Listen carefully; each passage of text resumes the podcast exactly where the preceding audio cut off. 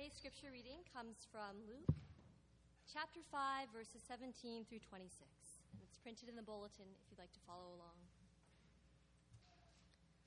One day, Jesus was teaching, and Pharisees and teachers of the law were sitting there. They had come from every village of Galilee and from Judea and Jerusalem, and the power of the Lord was with Jesus to heal the sick. Some men came carrying a paralyzed man on a mat and tried to take him into the house to lay him before Jesus. When they could not find a way to do this because of the crowd, they went up on the roof and lowered him on his mat through the tiles into the middle of the crowd, right in front of Jesus. When Jesus saw their faith, he said, Friend, your sins are forgiven. The Pharisees and the teachers of the law began thinking to themselves, Who is this fellow who speaks blasphemy? Who can forgive sins but God alone? Jesus knew what they were thinking and asked, why are you thinking these things in your hearts? Which is easier to say, Your fin- sins are forgiven, or to say, Get up and walk? But I want you to know that the Son of Man has authority on earth to forgive sins. So he said to the paralyzed man, I tell you, get up, take your mat, and go home. Immediately he stood up in front of them, took what he had been lying on, and went home praising God. Everyone was amazed and gave praise to God. They were filled with awe and said, we have seen remarkable things today.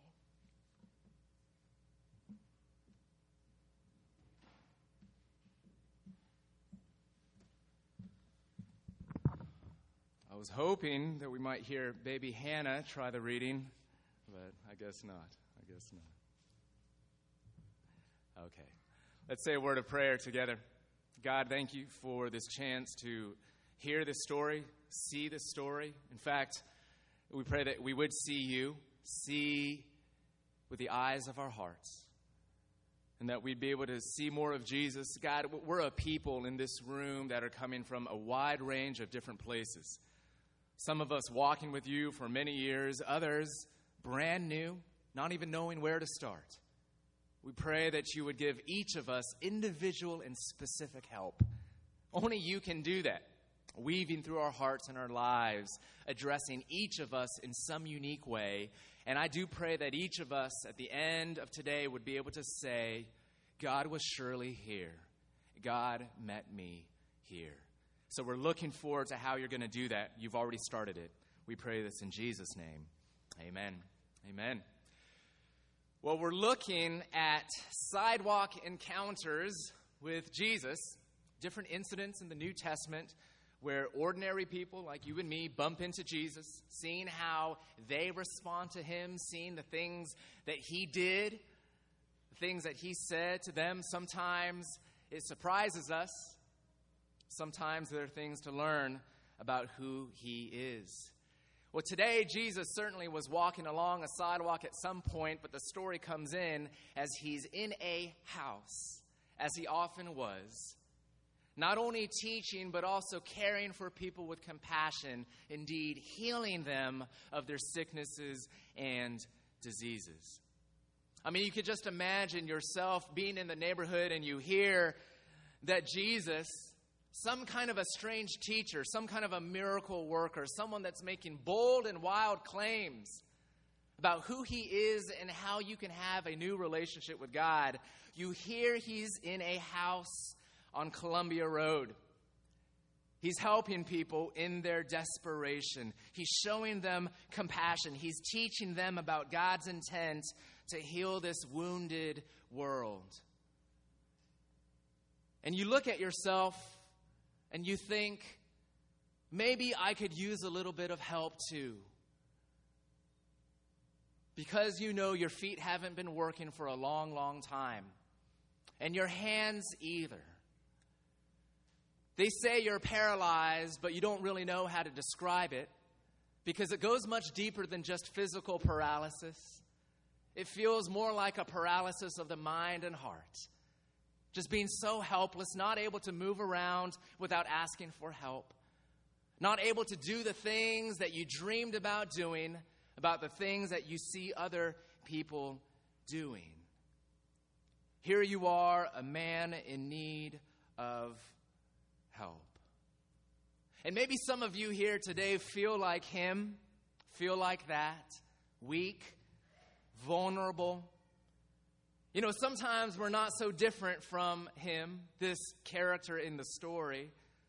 Sometimes we're feeling so weak that we need friends to carry us on a mat, on a stretcher to Jesus. Maybe that's why you're here today. Did you know that's what the church community is supposed to be all about? Carrying one another in our helplessness and vulnerability to Jesus. It's called community. Are you hungry for that? As friends carried this individual on a mat, sort of a, a makeshift stretcher, they tried to take him into the house, but you know, the crowds have gotten so big, they couldn't even get into the front door or the side door or the back door. They tried, the story tells us, they couldn't make it in. So it's time for creative problem solving. So they went up onto the roof. Ancient Palestinian homes had staircases outside the home that circled around to the roof of the home. They tore open a hole into the thatch and clay roof. There was nothing neat and tidy about it. This is what love and trust and desperation will do to you, won't it? Do you feel that way today? And they slowly, somehow lowered their dear friend this paralyzed man on his mat right into the middle of the crowd, right in front of Jesus. So there you are looking up at him, almost afraid to hope that he might actually have something to do for you. What does he say? What do we see in that moment? And we encounter three things. We see a strange set of priorities, we see a trustworthy promise, and we hear an outrageous claim. Strange priorities, an outrageous claim, and a trustworthy promise. Let's take a look. This man finds himself in front of Jesus, and of all the things that Jesus could have said and done, what was it that he said? friend, your sins are forgiven. That's like you getting hit by a car and running into the Upper Cardozo Health Clinic down the street. You're bleeding, and the nurse says to you, Your sins are forgiven. Are you kidding me? I mean, who said anything about sins? Aren't the needs presentable enough here? And what kind of screwed up Jedi kind of now what's going on here moment is this? Jesus' focus here, right? Don't you want to say that? Is he being insensitive to this man's suffering? It almost seems like he doesn't even notice the man's broken body. Well, don't worry. Jesus shows him compassion. You heard the end of the story. The man was healed. But what is going on then? The past couple of days have been an adventure filled day in the Kwan household. You met our baby boy. He's given us some good, fun, late at night, figuring out not only how to care for a newborn all over again, but how to do it with two kids in the house. But we also had the pleasure and joy of moving into a new home just this past Wednesday.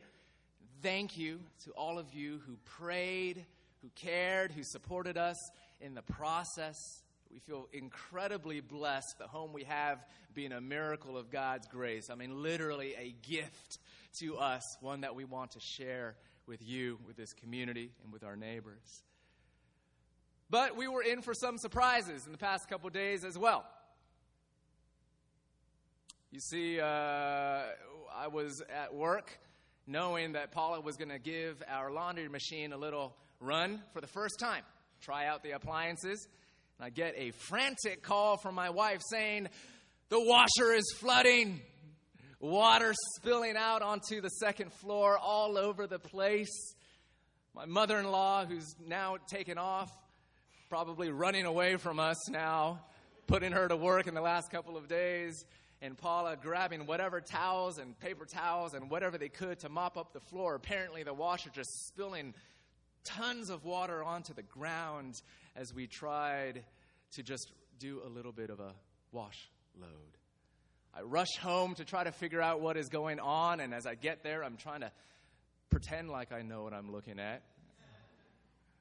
And all of a sudden, in the middle of that, I hear a shriek and a scream from the basement, my mother in law calling my name.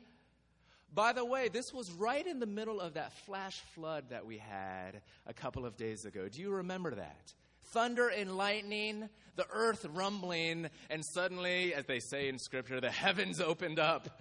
A downpour that tested our gutter system and our drainage outside, which failed. Apparently, debris had cluttered up one of the drains, and we had about a foot of water piled up outside the basement door, water leaking on the inside. To check it out, she opened up the door, and suddenly we had the Potomac rushing into our basement water all over, us running around trying to salvage our stuff, get mops and get whatever we could to push it out of the house. Eventually, the water goes down, and we're wondering, is there any damage? Thankfully, no, there wasn't. We were able to take care of it as fast as possible. But you understand, as we were mopping away the basement floor with all this wash and water gushing in the house, I was not thinking about that laundry machine, I tell you because it was a matter of priorities. The greatest need and the greatest potential damage was what caught my attention. That's what needed to be addressed first. This river in my basement versus the trickle, which had its own threat to the home, upstairs in the laundry machine. Jesus was in the basement. He looks at a man who's in a terrible condition. We already acknowledge that. That was as clear as eyes could see. Jesus, with all the compassion that he had in his heart, we see it time and again, even weeping over people's suffering, even still looks right through this man's paralysis. And he says to him, My dear friend, what you most need right now is the forgiveness of your sins. What is your deepest problem today? Some of you are thinking, some of you are living your life lately saying to yourself, my greatest problem is in life is that I need a job. And that is a big problem if it's a problem for you. Other of us are saying, My greatest problem, what I most need in life right now, is more money. Some of you are saying, What I most need is love. Others, my body is failing me. What I most need is relief. And don't get me wrong, those are real problems. And the God of the Bible cares about those. Don't forget, he made the paralyzed man walk. But do you realize what Jesus is showing here is a strange set of priorities, strange to our normal way of thinking about our needs and our problems? That our greatest problem as human beings is our guilt before God. Our greatest problem is the prospect one day of having to stand before God and give an honest account of all our selfishness and sin. You see, Jesus is showing us that he knows the man's deepest need the river in the basement. And that's our need for forgiveness. Because we've got a disability of the heart, we've got a paralysis of the soul that Jesus came to heal. And understand when we're talking about forgiveness, it's not just God winks at what we've done. This is the doorway into a genuine relationship with God. Because we've offended him, we've even made ourselves enemies against him. Some of you say, How have I done that? I don't even know who God is. Don't you know that indifference is one of the greatest forms of hate? Is that a provocative way of putting it to you?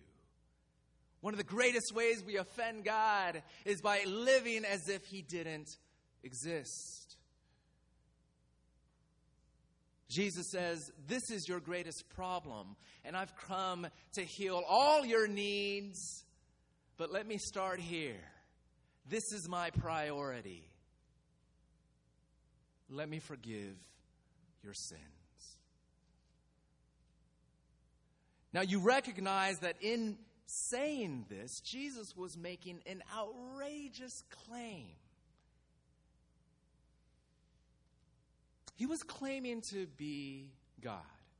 You know, a lot of people say, well, Jesus was a great moral teacher, but he never claimed to be God. And that's because a lot of us are looking for a place in the Bible where we can find Jesus saying, quote, I am God, the end. And you won't find such a quote from him. But if you understand what he's really saying and implying, and if you understand that in this ancient context, his listeners are telling us what they heard and what did they say? How did they respond? The Pharisees and the teachers of the law begin thinking to themselves, Who is this fellow who speaks blasphemy? Who can forgive sins but God alone?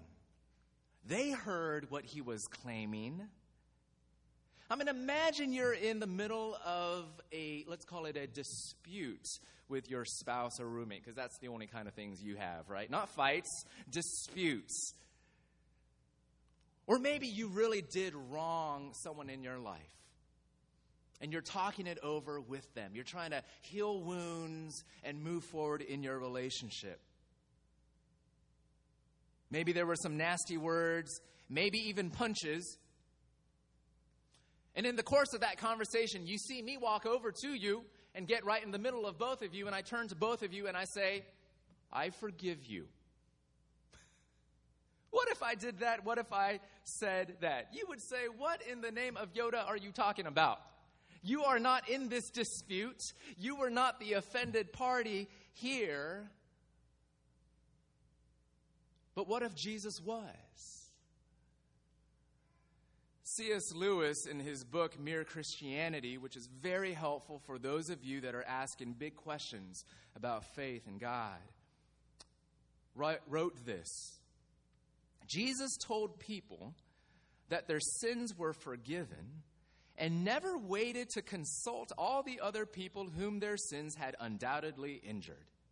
He unhesitatingly believed as if he was the party chiefly concerned, the person chiefly offended in all offenses. This makes sense only if he really was the God whose laws are broken and whose love is wounded in every sin.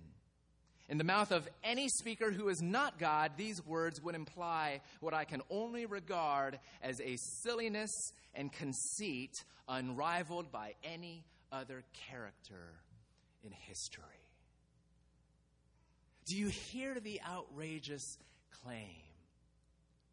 For those of you, especially, who are still wrestling with this question about whether or not Jesus even claimed to be fully human and fully God himself. Of course, him saying so doesn't, in and of itself, prove that he was, but you can't get away with saying he never made such a claim about his identity. But even more than that, if he truly was who he said he was, what you have is the greatest assurance that the promise that he makes to this man and to you might actually be true. That he really may be speaking out of the authority of God, the God who has the power to heal a paralyzed man, to heal physical ailments, to change this physical world, and even more than that, to address your deepest spiritual needs, the river in the basement. Do you know the forgiveness of God today? And when I say no, I don't just mean have you heard about it or did you consider it years ago? You see, for a lot of Christians, and for maybe some of you, God's forgiveness can be sort of like a bouquet of roses on a bad date. Doesn't mean a thing to you, but you're pretty mad if you don't get it. Means nothing to your heart, affects your life not at all. It's very easy to take for granted this precious gift of God. Forgiveness of your sins. Where God isn't just saying, oh, don't worry about it. You know, sometimes we want God just to wink at our problems and our sins. But, dear friends, you and I both know if that's all it was, it's not satisfying to our hearts. We long for God to quench the wrong, to remove it, to give us love and favor, not just, don't worry about it. Just, you know, don't worry about it. Forgiveness is God taking the moral punishment that you and I deserve, which is exactly what happened on the cross. We talked about Jesus' identity not only as a human being, historically walked on this earth, lived the life that you and I live in so many different ways, just like you and me. Not only a human being, however, also fully God. And the reason why this is so significant is that so he would be God himself walking in our shoes as an adequate representative of you and me so that he could actually stand in our place before the throne of justice in heaven and say, All that he did, pointing at me, all that he's thought that was offensive to you, God, all that he's ever desired, every twisted motive of his heart, every selfish thing in his body, in his life, every part of who he is, all the consequences of his sin place it on me instead of him. Where Jesus makes this appeal to God Himself, God the Father, and says, Judge me, that your judgment might flow to them as forgiveness. Jesus carries us in our helplessness to the Father. Jesus takes our place, takes the judgment that you and I deserve for our forgiveness. For some of you, there's that one thing. That one thing. It's always on your mind. Especially, it comes to mind whenever someone talks about sin and forgiveness. Maybe it's on your mind right now. There's that one thing. Maybe it's that one time you really screwed up and you're not sure God will ever look at you the same because you're sure as heck convinced that you'll never look at yourself the same.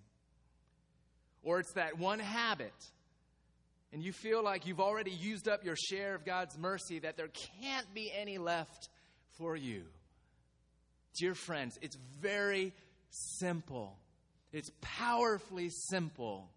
You embrace Jesus, God forgives you.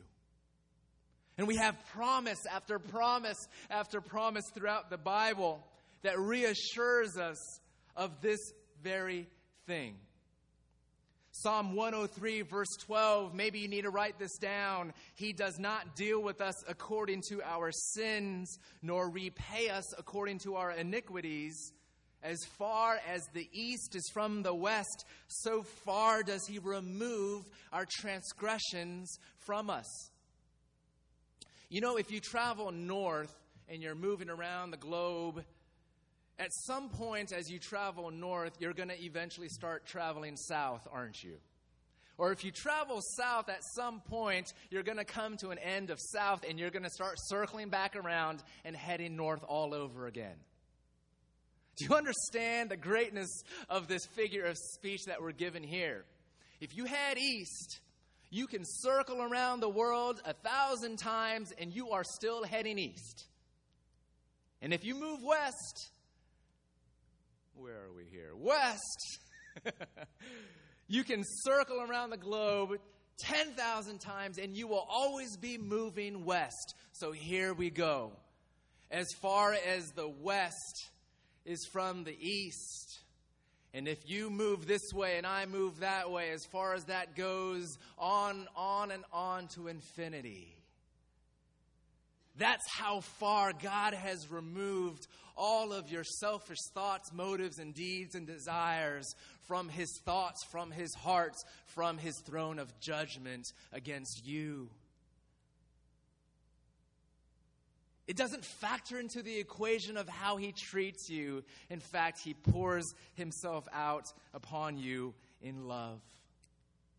1 Corinthians 6:11 but you were washed in the name of the Lord Jesus Christ and by the Spirit of our God. You feeling filthy today, dear friends? You are clean. In Jesus, once and for all. As it says in Romans 8 1, there is therefore now no condemnation for those who are in Christ Jesus. Have you encountered this Savior before? Or have you encountered him lately in a way where you deeply bring all of your helplessness and all of your desperation to him? Like a paralytic on a stretcher, you come to him and say, I can't fix myself. I can't heal myself. And I certainly can't forgive myself, not in a way that sets me free, not in a way that atones for all of my wrongs. Can you come to him and hear him say to you, Friend, your sins are forgiven? Friend, your sins are forgiven. And to know that he says it with the authority not of feelings or wishful thinking where I think I'm forgiven because I feel forgiven. No. Or I think I'm forgiven by God because, well, I, I think I am. No.